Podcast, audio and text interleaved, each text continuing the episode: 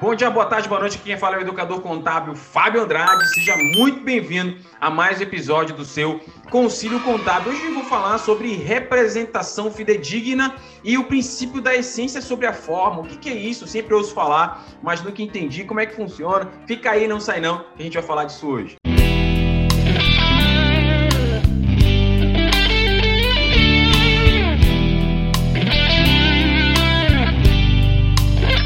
Bom, galera, a gente sempre. Uma das grandes coisas trazidas pelas normas internacionais é, é na verdade, né, o princípio da essência sobre a forma. Eu sei que talvez você já tenha ouvido muito falar sobre esse princípio da essência sobre a forma e talvez você não tenha entendido o que na verdade ele é. Então, nosso, a minha tarefa aqui, supostamente, é explicar, fazer você entender este princípio. Mas antes, mas primeiro, Vamos trabalhar um ponto que está lá no CPC 00, que é o CPC conceitual, o item 2.12, que diz assim: relatórios financeiros representam fenômenos econômicos em palavras e números.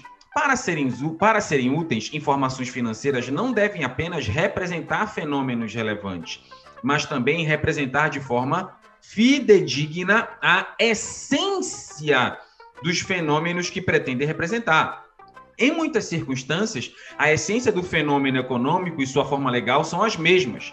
Se não forem as mesmas, fornecer informações apenas sobre a forma legal não representaria fidedignamente o fenômeno econômico. Item 2.12. Vamos por parte. O que, é que, isso quer dizer? Qual é o princípio da essência sobre a forma jurídica? Vamos imaginar que eu faço um arrendamento. Né? Por exemplo, nós temos o CPC 06, que fala sobre arrendamentos. Né? CPC 6 Vamos imaginar que eu vou e faço um arrendamento de um carro do banco, tá? Um carro. Lá no banco, olha, quero fazer um contrato aqui com esse carro aqui, preciso de carro para trabalhar na minha empresa e tal. Juridicamente, o, o carro, ele é do banco, né? A nota fiscal está no nome dele, o documento está no nome do banco, o DUT, todos os documentos são no nome do banco. Mas o carro, a partir do momento em que eu faço este contrato, este arrendamento, o carro vai ser usado por mim. Ou seja, eu estarei usufruindo dos benefícios econômicos futuros da utilização do bem. É um termo muito utilizado pelas normas internacionais. Então, benefícios econômicos futuros. Então, olha só.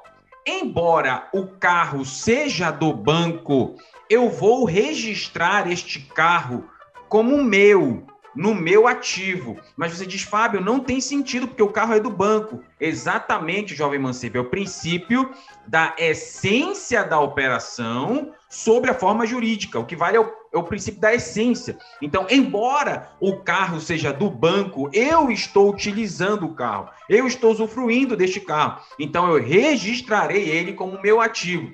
E aí, depois, é claro, tem todo um tratamento contábil, uma ideia de depreciação para depois dar baixa do carro, caso eu não fique no contrato, caso eu não fique com ele quando o contrato acabar. Que no final do contrato eu posso ou devolver o bem ou comprá-lo.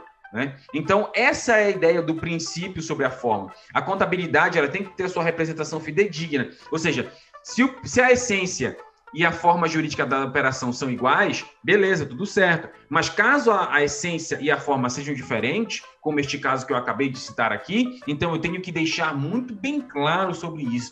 E aí também vale muito a importância das notas explicativas dentro da contabilidade, para esclarecer alguns pontos que talvez fiquem obscuros dentro das demonstrações. Então a contabilidade ela tem que ser clara, ela tem que ser objetiva. Então, esse é o papel do profissional gerencial. Tá? Muito obrigado por assistir até este vídeo até o fim. Não se esqueça de curtir, compartilhar e saiba que terão sempre coisas boas transitando por esses corredores. Muito obrigado e valeu!